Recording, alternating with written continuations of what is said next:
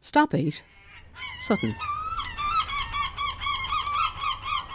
We're here at North One, at Red Rock in Sutton, at the first tower on the north side, with a great view over Dublin Bay and an important position from a military point of view.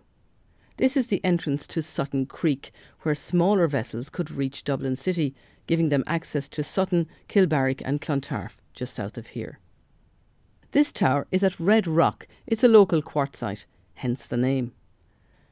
Nowadays it's rented out for holiday accommodation and it's in fine condition.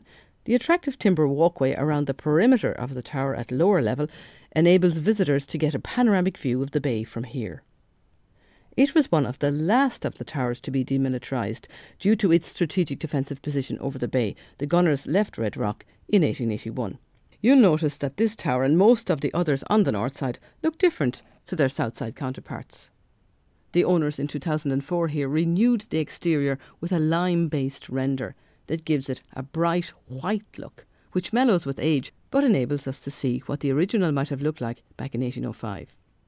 The cylindrical shape remains with the inclusion of a roof that allows for another view, as Joyce said in Finnegans Wake, from swerve of shore to bend of bay. We'll go to Howth now for our next stop, to a tower that's been turned into a radio museum. Head up Abbey Street in Howth.